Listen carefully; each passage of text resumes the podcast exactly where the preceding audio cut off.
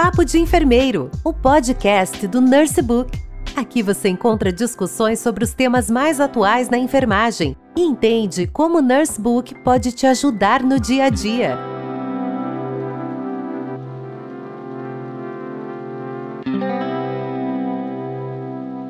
Olá, pessoal! Eu sou a Camila, enfermeira, especialista em terapia intensiva, mestranda em ensino na saúde e conteudista do Nursebook.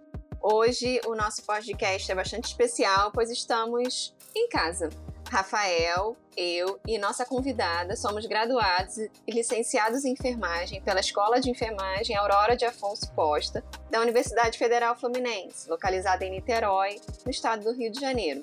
Cristiane e eu somos do primeiro semestre da turma de 2007 e Rafael da turma do primeiro semestre de 2008.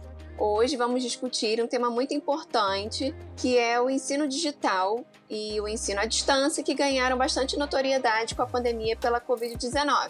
E para discutir essa temática, nós convidamos a Cristiane Chalita, enfermeira, mestre em Ciências dos Cuidados em Saúde e especialista em ensino digital na saúde. Seja muito bem-vinda, Cris. Obrigada, Camila. Bom, primeiro quero agradecer o convite, para falar aí de um tema que para mim é tão importante. E como a Camila disse, me sentindo em casa. É muito legal, A gente, mesmo que rapidinho assim no podcast, reviver aí com pessoas que a gente viveu junto numa época tão importante que foi a graduação. E é um prazer participar aí do mês da enfermagem, do Nursebook, que é também uma iniciativa de ensino digital bem legal aí para o mercado e para os enfermeiros e enfermagem em si.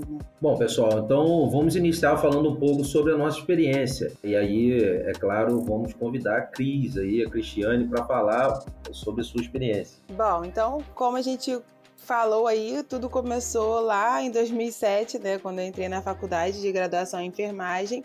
E desde a graduação eu me aprofundei bastante no tema de desenvolver pessoas. Então eu fui bolsista de iniciação científica no tema. Logo que eu acabei a graduação, eu fiz o mestrado em Ciências dos Cuidados em Saúde. E a minha tese falava também sobre como desenvolver competência dos profissionais da saúde. E conciliando com o mestrado, eu comecei a atuar como plantonista da terapia intensiva. Acabei tendo a oportunidade, logo no início da carreira, de atuar no setor de educação continuada dentro do hospital. E aí foi onde eu passei quase 10 anos da minha experiência profissional. E enquanto eu estava nesse setor, eu acabava me deparando com questões de como alcançar todos os profissionais. Quando a gente fala dentro do hospital, para capacitar toda a equipe do hospital, são diferentes plantões, uma quantidade enorme de muitos profissionais. E aí, como alcançar todo mundo? Como é que a gente padroniza as informações? Às vezes a gente fazia um treinamento 7 horas da manhã, quando ia fazer o mesmo treinamento 10 horas da noite, faltava uma informação, a gente apresentava de uma forma diferente. E isso trouxe como solução, há um tempo já, o ensino digital. Então, dentro da minha experiência, o ensino digital foi aparecendo como uma solução para lidar com alguns problemas que eu via ao longo da atuação profissional. E aí eu comecei a buscar formação na área e atuação na área. Então eu comecei a atuar como tutor de EAD na Unileia, que é uma faculdade que é 100% à distância. E lá eu comecei como tutor e aí também sou conteudista, dentro das disciplinas. Junto com isso, eu fui conciliando também a atuação em algumas empresas de solução de educação digital. E isso, com a pandemia, como a gente já comentou aí no contexto, isso aumentou muito e a demanda de trabalho nessa área aumentou muito também. Então, eu me vi na obrigação de buscar também aprofundamento na minha formação, já que eu vim atuando há mais de 2 anos, desde o início de 2019 nessa área. E aí eu fui fazer especialização em ensino digital no Einstein, que acabei fazendo isso durante a pandemia, uma coincidência que, na verdade, me fez aprofundar muito mais no tema. Depois disso, depois da pandemia, eu hoje invisto o meu tempo, a minha dedicação, o meu trabalho, todo basicamente só em ensino digital, seja em estudos, seja em produção de conteúdo e vários outros cenários aí que a gente tem de atuação. Cristiane, Bom, é bem bacana saber que a gente tem enfermeiros que estão estudando a área. Diferente de você, eu não tinha tanta formação na área, algumas formações por iniciativa das universidades privadas, uma vez que eu trabalho como professor desde 2013, né? Então as universidades acabam investindo no conhecimento dos professores nessa área, e aí eu acabei aprendendo alguma coisa, mas tinha muitas dúvidas quando chegou a pandemia, né? Graças a Deus eu tive uma iniciativa própria de estudar o ensino híbrido, né? Mas só quando chegou a pandemia que rapidamente, de forma muito acelerada, a gente teve que se deparar com um ensino totalmente ou síncrono, né? Ou seja, a gente utilizava os meios de comunicação para lecionar de forma conectada aos alunos, mas não de forma EAD, e também algumas disciplinas começaram a se transformar em EAD. Então eu tive muita dificuldade em lecionar nesse período. E eu queria saber, tanto de você como a Camila, como é que deu a produção do trabalho de vocês nesse período? Eu, na verdade, como eu já estava envolvida na área, né, e na produção de conteúdo, esse período foi um boom de trabalho para mim, de oportunidades para mim, porque como diferente de um movimento do mercado, eu já estava me capacitando na área, né, e atuando na área, então eu tinha tanto formação como experiência na produção de diversos objetos voltados ali para o método de ensino digital. Eu tive muita proposta de trabalho de empresas até fora da área da saúde para atuar como design instrucional, né, que é uma profissão que a gente como enfermeiro pode se desenvolver também, atuar na produção de roteiros de videoaulas, videoanimações, aulas interativas, própria ação, né, de conteudista, que é produzir um conteúdo mais aprofundado e mais complexo do tema. Então, a minha atuação assim, na pandemia foi surpreendente em relação à quantidade de oportunidade e de aprofundamento aí dentro do tema. Eu atuo como enfermeira, né, de um hospital universitário aqui no Rio e preceptora de residentes. Então, no momento, né, do boom da pandemia, a minha unidade foi a primeira unidade a se tornar uma unidade Covid da instituição. Então, a gente teve toda aquela demanda, né, de aprender. A gente aprendia uns com os outros e diariamente, né, porque as informações mudavam bastante. E, além disso, eu ainda estava cursando o mestrado. Eu faço mestrado lá na UFE. Então, todo esse ensino que era presencial, ele precisou ser adaptado. Então, essas videoaulas que a Cris falou, tudo isso a gente precisou adaptar, utilizar outras metodologias para a gente conseguir desenvolver toda a disciplina, né, as disciplinas, as atividades do mestrado. E eu vou fazer um destaque aqui também, que foi bem interessante. Durante a pandemia, eu atuava ainda, né, dentro do setor da educação continuada, dentro do hospital, com mais de 1.000 colaboradores, né? E nesse momento a gente já tinha a nossa plataforma de ensino implementada com todos os colaboradores, então todos eles já tinham acesso, o que foi um facilitador muito grande justamente para esse problema que a Camila falou, de várias informações mudando o tempo todo, não saber, né, como fazer, as rotinas mudavam o tempo todo, e a gente viu na nossa plataforma de ensino uma solução muito importante que a gente conseguia automaticamente, né, e rapidamente atualizar as informações e disponibilizar para todos os profissionais que já tinham um cadastro na plataforma. Naquele momento, a gente já tinha 700 a 800 colaboradores já cadastrados, já sabendo utilizar a plataforma, né? E isso facilitou muito o nosso treinamento, a nossa capacitação dos profissionais ali para atuar diante da pandemia. Então, foi um ganho muito grande para a gente ali dentro do hospital, que já tinha, né, o ensino digital de uma certa forma implementado ali para os colaboradores também. Cris, você falou sobre ser conteudista, né, de produzir conteúdos, e aí uma dúvida que eu tenho é que sempre quando eu me identifico como conteudista do Nursebook, né, explico que produzo conteúdos relacionados à temática de terapia intensiva, né, que eu sou especialista na área, muitos colegas têm dúvidas do que seria um conteudista. E aí fala mais pra gente quais são as atividades que um conteudista ele desenvolve. O conteudista, ele, na verdade, ele às vezes é até confundindo um pouco com o próprio professor, né? Mas o conteudista, ele é o especialista, né, no assunto, o especialista na aula, ali no tema da aula que vai ser abordado, e ele define o que é mais importante para transmitir ao aluno, né, e produz o que a gente chama de um conteúdo bruto. Então, por exemplo, você é especialista em terapia intensiva. Se você vai fazer uma aula em determinado tema, a gente tem um mundo aí de resoluções, de protocolos, que para o aluno acessar e compilar a informação de tudo aquilo de uma vez só, principalmente se ele estiver tendo um primeiro contato com aquele conteúdo, é muito difícil. Então, o conteudista, ele basicamente, sendo especialista no assunto, ele transforma uma quantidade muito grande de conteúdo daquele tema, né? Seleciona o que é mais importante daquilo ali para ser passado para o aluno e monta, normalmente, textos que a gente chama, né, de textos estáticos e com uma linguagem mais complexa. Então, tem apostilas, artigos, hipertextos, né, que é um método de ensino também.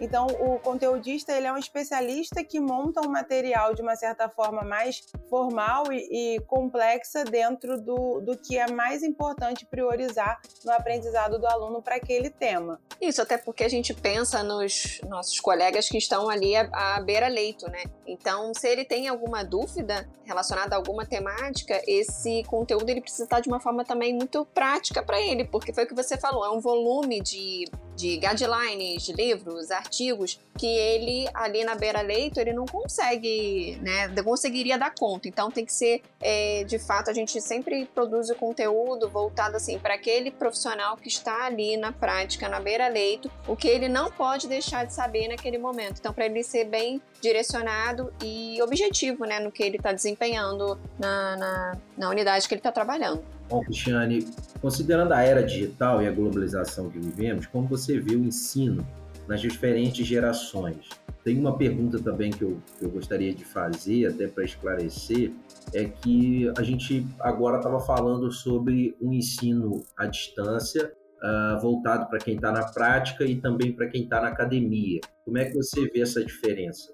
Então, eu vou começar falando da diferença e depois eu vou para a era digital, pode ser? É assim, eu observo uma diferença porque, como eu falei, né, eu sou preceptora de residentes, então eu observo uma diferença cada ano, né? Quando chegam novos residentes, né, e uma turma se finaliza, eu observo que tem diferença neles, né? Então, como você vê isso, Cris?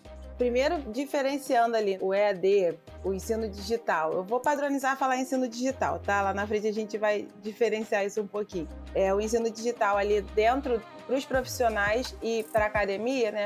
Como a Camila falou, para os profissionais, o nosso objetivo é trazer informação de maneira rápida e objetiva para ele conseguir ter acesso ao que tem de mais atualizado, né, para ele manter a prática dele com qualidade. Então, o profissional já está ali na prática, né, justamente por a gente viver uma era digital e globalizada. Tudo muda muito rápido o tempo todo, inclusive as resoluções e os guidelines de alguns procedimentos que a gente tem que seguir, assim como foi na pandemia, que tudo mudava assim, de um dia para o outro. Então, para o profissional, o nosso principal objetivo é a educação continuada mesmo, né? É passar para aquele profissional conteúdos de maneira fácil e rápida, e facilitar o aprendizado para ele manter uma prática de qualidade. Quando a gente fala disso na academia, o foco na academia, obviamente, é a formação daquele profissional, né? Então, a gente tem um conteúdo mais aprofundado, a gente tem mais tempo para a gente poder utilizar métodos com aquele aluno, a gente vai pensar no desenvolvimento dele, pensando em formação mesmo de um novo profissional.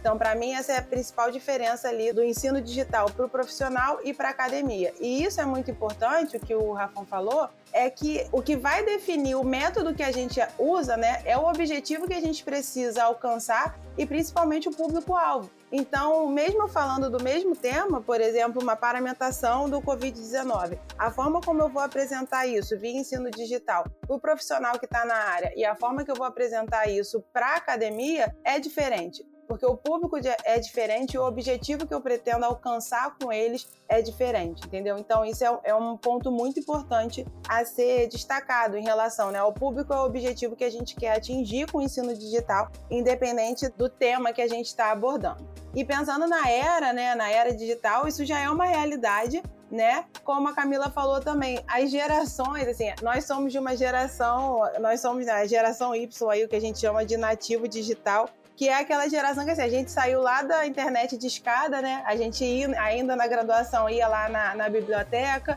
tirava milhares de xerox de todos os livros e a gente tinha... A gente tá vivendo, na verdade, toda essa transformação. E a geração, né, a geração Z é essa geração que chega aí hoje, como a Camila falou, cada ano eles vão chegar diferente. Eu acredito que agora, aí, mais para frente, essa geração vai chegar muito com outras necessidades dentro da academia, porque eles têm uma diversidade de tecnologia, uma diversidade de formas de aprender na palma da mão, né, no celular e nos iPads e tudo mais, que isso não condiz mais com aquele ensino tradicional de sentar e ficar ali 4 horas, né, ouvindo o professor falar determinados assuntos de forma presencial. Então, isso ainda é um modelo tradicional. Quando a gente estava na faculdade, de uma certa forma, isso ainda incomodava determinadas situações. Eu acho que isso ainda vai mudar. É engraçado que esses dias eu estava falando com meu filho tem 5 anos. Eu perguntei para ele, eu troquei ele de escola esse ano, né, justamente pensando nesse tipo de formação diferenciada.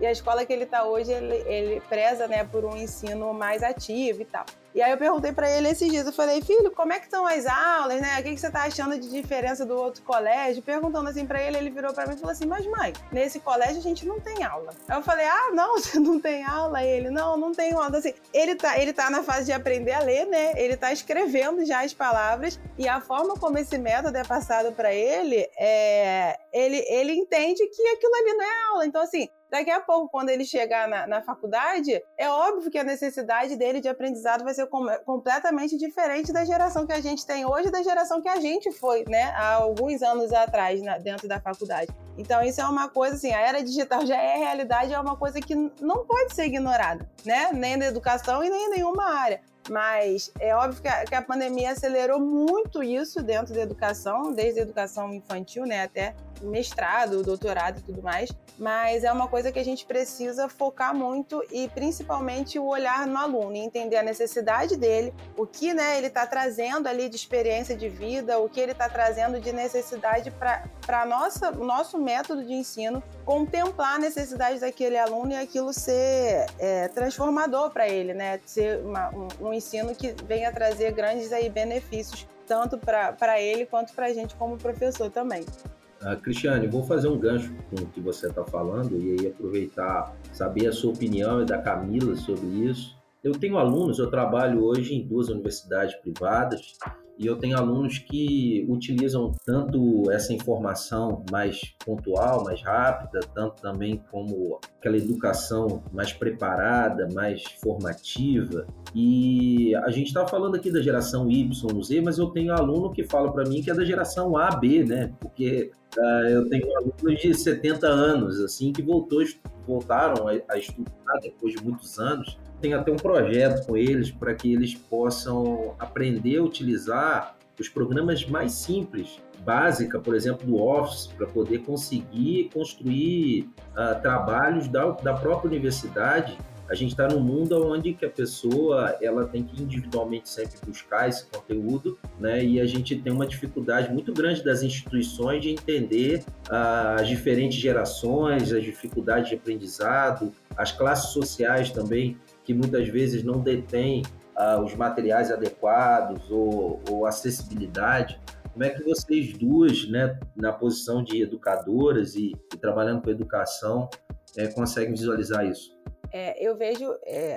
A gente precisa, de fato, ter um olhar diferenciado para esse público. Como eu falei, o método sempre vai ser voltado para o público, né, e para o objetivo que a gente quer atender. Só que a gente também tem que ter um olhar em desenvolver esses profissionais na realidade que a gente está vivendo hoje. Então, por exemplo, se eu estou falando desse público, né, mais velho, ali 60 anos, eu também tive isso dentro do hospital para poder implementar eles dentro da plataforma. Se eu for olhar para a necessidade dele, seria talvez muito mais fácil dar um texto impresso, né, sobre aquele tema ali, um fluxo rápido, dar na mão dele, ele olhar e pronto, passou a informação. Mas a gente, eu acho que tem uma responsabilidade também em desenvolver, né, esse grupo junto com a própria sociedade. Então, a gente escolheu fazer turmas diferentes para esse tipo de profissional, né, quando a gente estava dentro do hospital, e desenvolver com eles o beabá mesmo, é sentar do lado, mostrar onde clica, o que é login. A gente teve que montar e-mails para determinados profissionais que nem e-mails eles tinham, porque é uma realidade diferente, estavam atuando lá dentro do hospital há 20, 30 anos às vezes e não tinham isso como realidade. Então, assim, eu acho que a gente tem que olhar,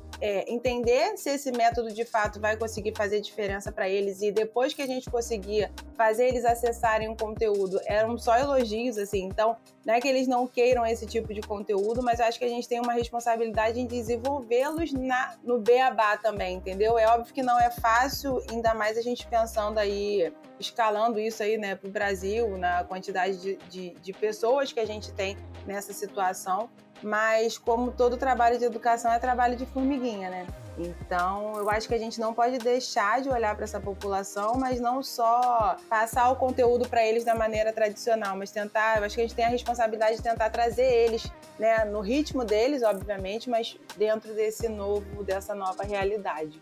A experiência da Cris na assistência, na parte hospitalar, é basicamente igual à minha. Então eu tenho, né, como eu falei, eu sou preceptora dos residentes, mas então eu vejo uma geração bem mais tecnológica, mas eu tenho uma equipe de enfermagem que tem também uma idade mais avançada. Então foi o que a Cris falou, é eu fazer com eles o beabá mesmo, né?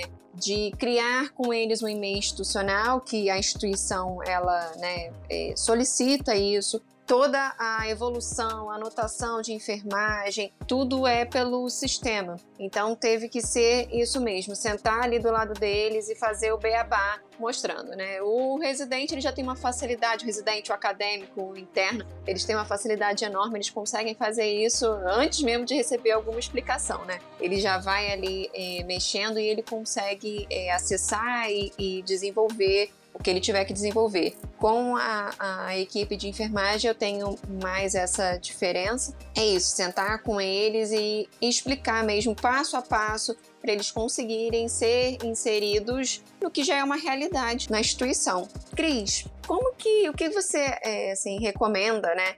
Como que os profissionais que atuam na educação como que eles podem se preparar para essa nova demanda do mercado, né, que foi deflagrada com a pandemia da Covid-19, né, em nível mundial, né, a educação ela não ficou de fora e inicialmente foi necessária aquela suspensão das atividades de forma presencial e aí o ensino ficou remoto de uma forma emergencial, né, para conseguir ser dada uma continuidade no processo de ensino-aprendizagem. Então, algumas dificuldades foram deflagradas, né? E aí, assim, o que você pensa que, para esses profissionais, né? Como você falou, você era do serviço de educação no seu hospital, eu participo de algumas atividades, mas como residente eu desenvolvo algumas atividades também.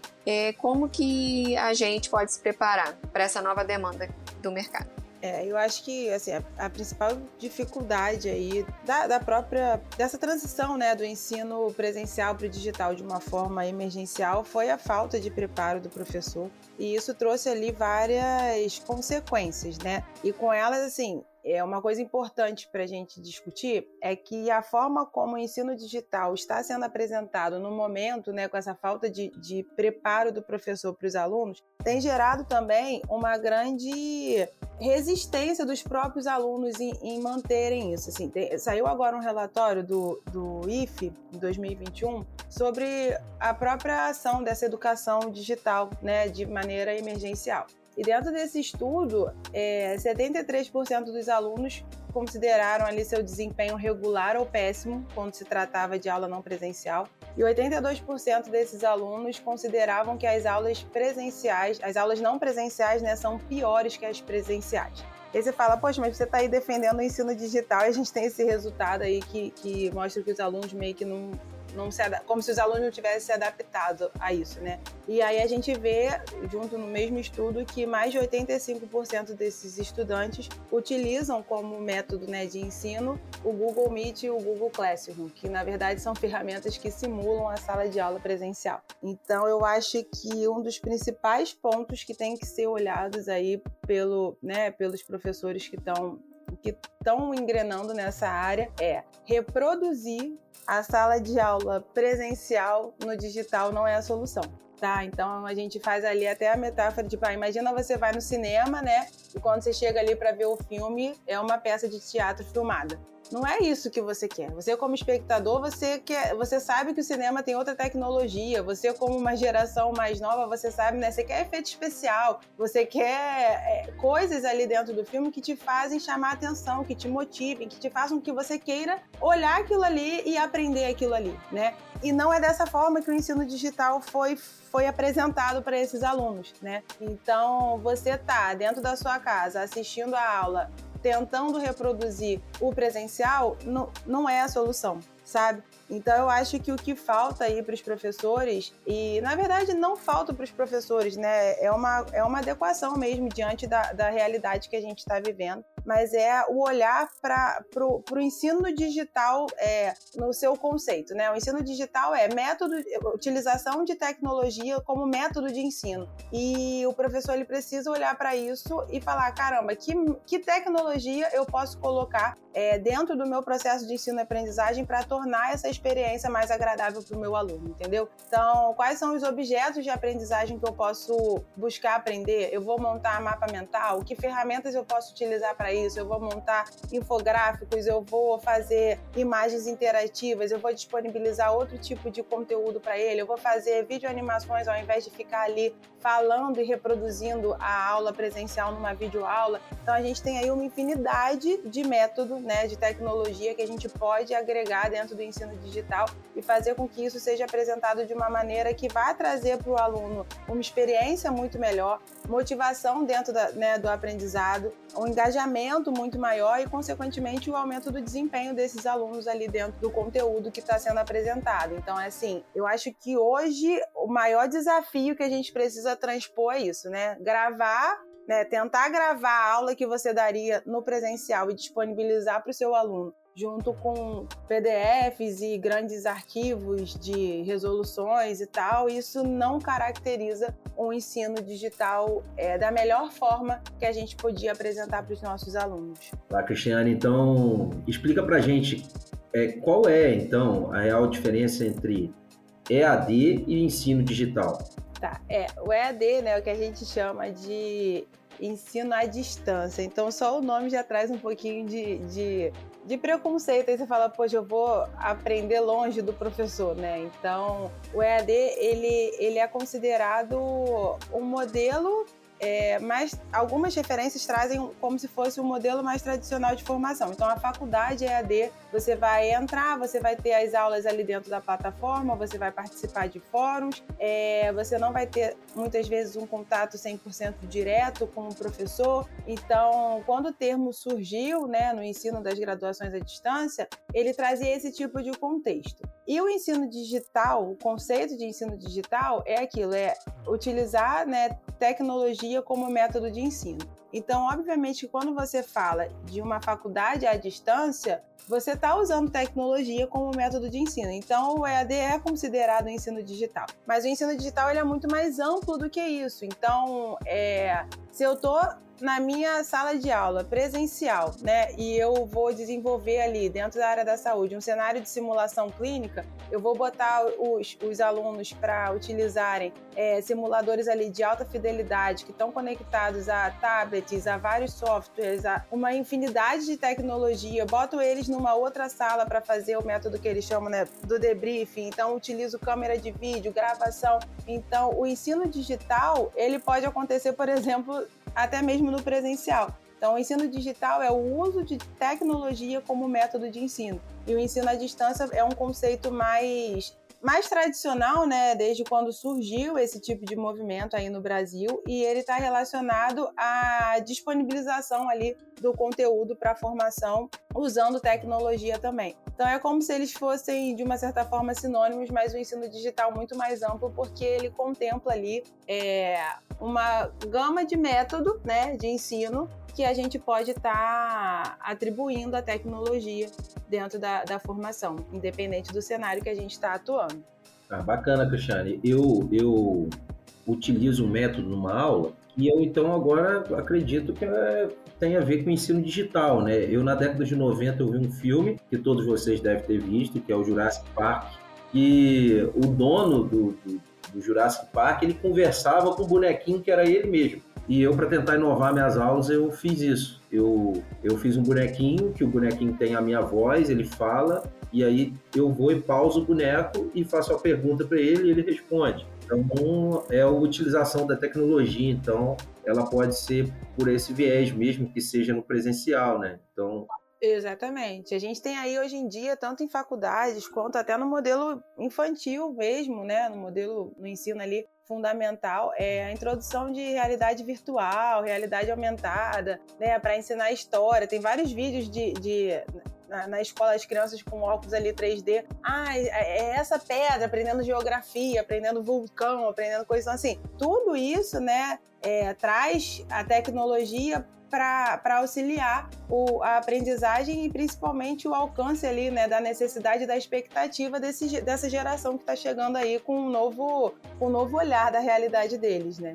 A Cris falou sobre simulação realística e eu sou suspeita, né, porque eu estudo simulação realística no mestrado. Então, eu fiquei com uma dúvida, Cris, que com a simulação realística, né, ela proporciona o profissional que está ali, né, o estudante, enfim, a desenvolver habilidades tanto técnicas quanto não técnicas, né, de competência, habilidades, atitudes. E eu fiquei pensando, no ensino tradicional, né, a avaliação da aprendizagem ela se dá através de prova, né, prova, testes. E no ensino digital, né? Você deu diversos exemplos. Como que a gente pode avaliar, né? Fazer essa avaliação da aprendizagem nesse método de ensino?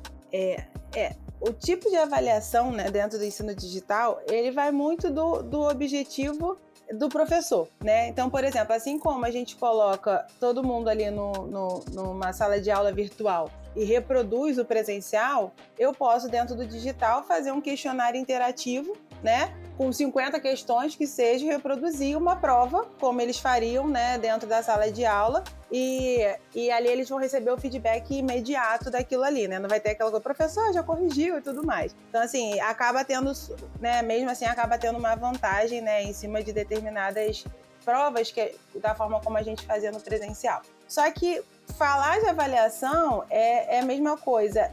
Eu não tem que olhar só para o ensino digital e para o ensino presencial. É como eu avalio aquele meu aluno de maneira formativa, de maneira mais ampla. Como você falou, a simulação realística, ela traz para a gente a possibilidade da gente desenvolver pensamento crítico, tomada de decisão, várias competências dentro do aluno, e isso tudo pode ser feito também dentro do digital. Eu posso montar simuladores, óbvio que tendo investimento, e, né, porque isso é um outro ponto, e tecnologia disponível para isso. Mas eu posso montar simulador virtual e fazer com que o aluno tome decisão, né, de maneira virtual. E eu posso, dentro da parte de análise dos sistemas, né, de aprendizagem ali, do que a gente chama de LMS, a gente pode percorrer tudo que o aluno faz. Então, eu sei a data que ele entrou, eu sei a data que ele acessou determinado conteúdo, eu sei a data que ele fez determinado teste. Então, a avaliação do aluno dentro do ensino digital, ele fica muito mais global, porque eu vou olhar ali adesão,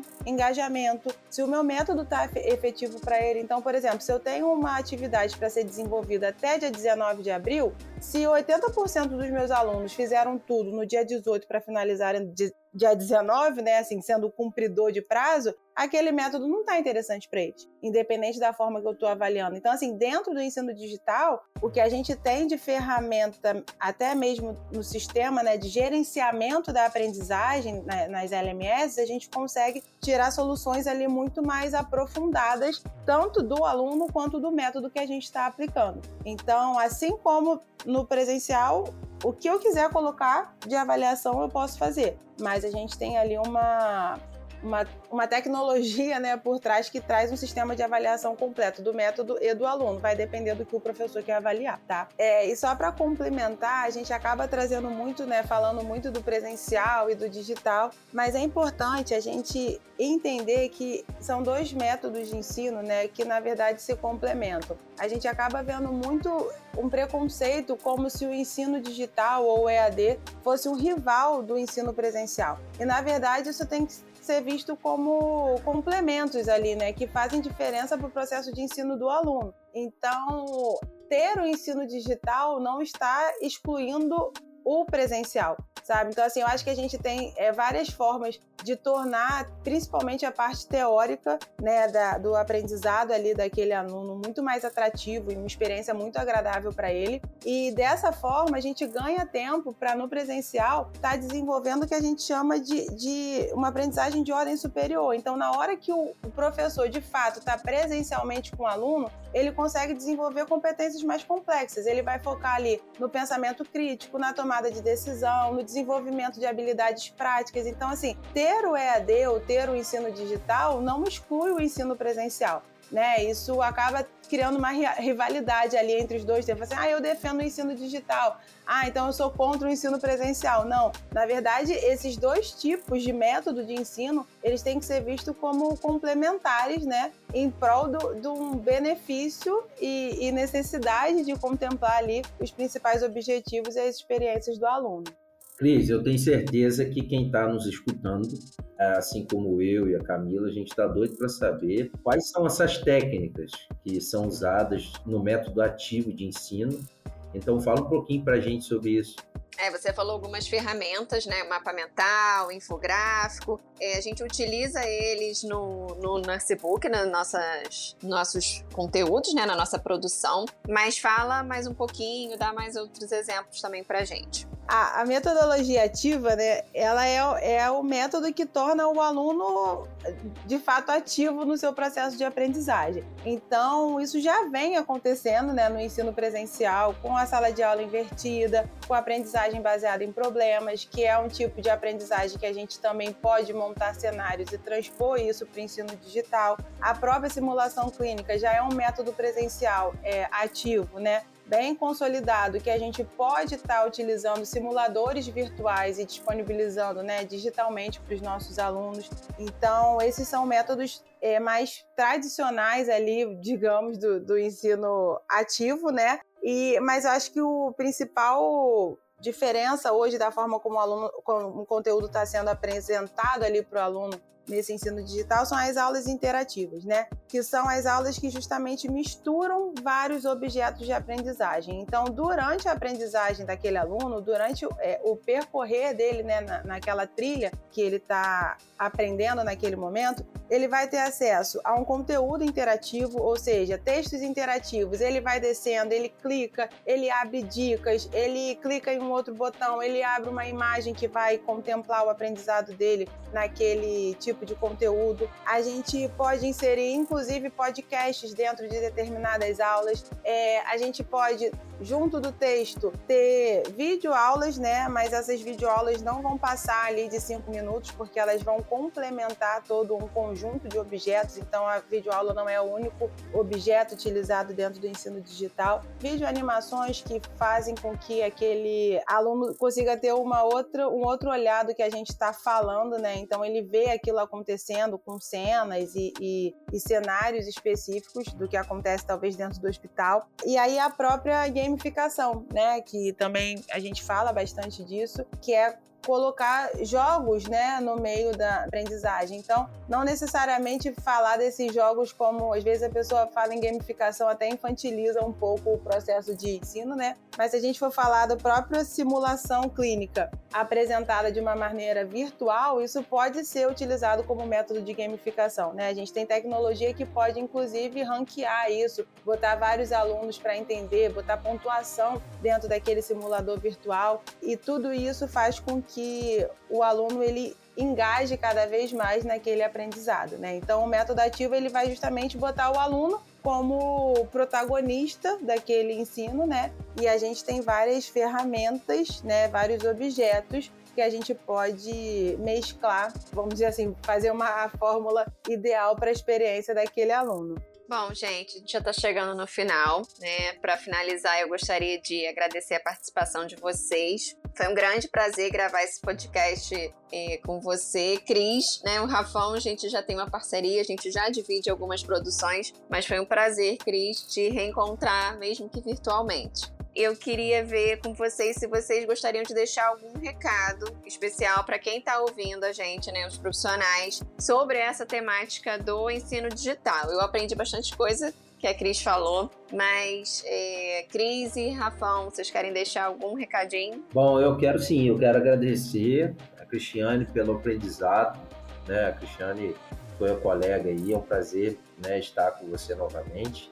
Agradecer você também, Camila, pela parceria, é sempre bom estar junto com você. Obrigado, assim, por tanto aprendizado, por tanta informação bacana para os nossos ouvintes, e espero estar com você novamente em breve, viu? Não, gente, eu que agradeço a participação, né? Um espaço para a gente falar um pouco mais, né, de um tema aí que vem ficando cada vez mais em destaque aí. Pensando aí no recado, né, para os profissionais, eu acho que o principal recado que eu tenho a deixar é esse, assim, não coloque o ensino digital como rival do presencial, sabe? Vamos entender o ensino digital como uma diversidade aí de métodos que vão agregar muito mais valor e engajamento e uma experiência muito mais agradável para os nossos alunos. Então, eu agradeço a participação, eu que agradeço aí o espaço, né? E o que precisarem de mim, estou aí à disposição de vocês também. Então é isso, pessoal. Espero que tenham gostado. Fique atento às novidades do Nursebook com os conteúdos atualizados periodicamente. Aproveite e siga a gente no Spotify e até o próximo podcast. Para mais conteúdos atualizados, acesse os nossos podcasts no portal PebMed, em pebmed.com.br.